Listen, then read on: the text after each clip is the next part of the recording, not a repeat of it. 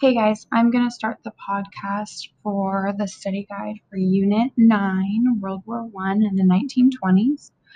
Um, so the questions one through four are actually all review questions from previous units. Um, name three things about the middle colonies. Remember, middle colonies um, were from Unit one, the colonial era, so I would think more about the the population, religion, and um, what type of crops, and if they had slavery or not. Mercantilism, that's the idea that um, the thirteen colonies were only and solely created to benefit the mother country, being Britain.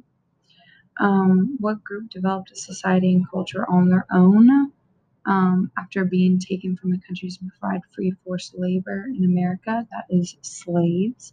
The first type of slavery in the United States was um, indentured servant. Um, so let's start off.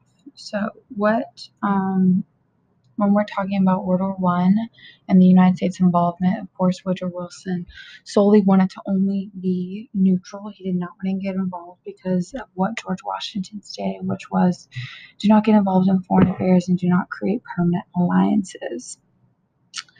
Um, so what was the cause of World War One? Well, we, of course, know Maine being military alliances, imperialism, nation, uh, nationalism, but what got the United States involved, that's very different from what caused World War One, and that is the telegram that was sent by Germany um, in the hopes to get to Mexico to attack us, to keep us from not wanting to get involved in the war. That would be the Zimmermann Telegram and the sinking of the passenger ship Lusitania that did have American soldiers on it. So the Zimmermann Telegram that was created by Germany in the hopes to get to Mexico to tell them to come attack us, join Germany's side, attack us because they're right below us, and the hopes to keep us distracted so we won't go to Europe and fight over there and fight Germany. The Lusitania, that um, was a actually a passenger ship that was on the coast of Europe, and um, Germany uses their unrestricted submarine warfare to attack us. Um, so moving on, um, in this study guide, it says, what is Espionage and Sedition Acts? Remember from the John Adams time period, John Adams um, created the Alien and Sedition Acts, which limited the amount of immigrants that came to the United States, and stated that no one can talk ill will about the president. Well, that's very similar to this. The Espionage Act stated that there can be, uh, made it spies, spying is illegal. Um, we had a fear of spies coming to the United States and spying on us to spread communism or for Germany to get payback after World War One. And the Sedition Act states, and that this is for during war and after war, don't talk ill will about the war because we want to keep our nationalism up. We want to keep the positivity of the war up. So if anyone talks bad about it, that can influence other Americans to not support the war, and we need all the support we can get. Um, why did Wilson create this? Because of the Red Scare, the fear of communism coming to the United States, and to keep the war efforts going.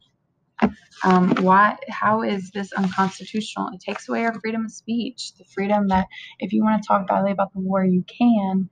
It was just in a time period that we didn't want that because we didn't want the war efforts to go down. We didn't want people to stop supporting the war, meaning that they won't work in the factories anymore or grow victory gardens.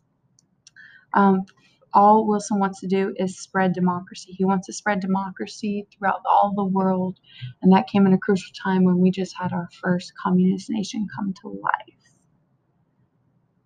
What did the government encourage people to do to help? Um, in the hopes of spreading nationalism, keeping the support of war up, we started to see a lot of propaganda and, and positive propaganda to get more people to buy war bonds or create a victory garden, which is a garden that is in the back. It's just a little garden that's in the backyard that you'll grow your own vegetables to feed your family or donate the food um, to give to the soldiers fighting in the war.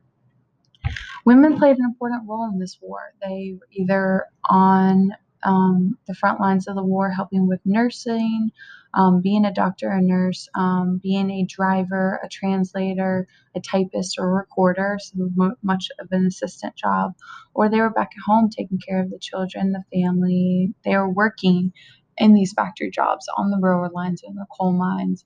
They were um, um, very much taking on the man's role, Okay. So when the men return home, women are not going to want to get rid of that independence by all means. Um, Wilson, um, he eventually, uh, I'm actually going to stop it here and create another recording. So it doesn't, this one's not too long. So I'm going to stop it here.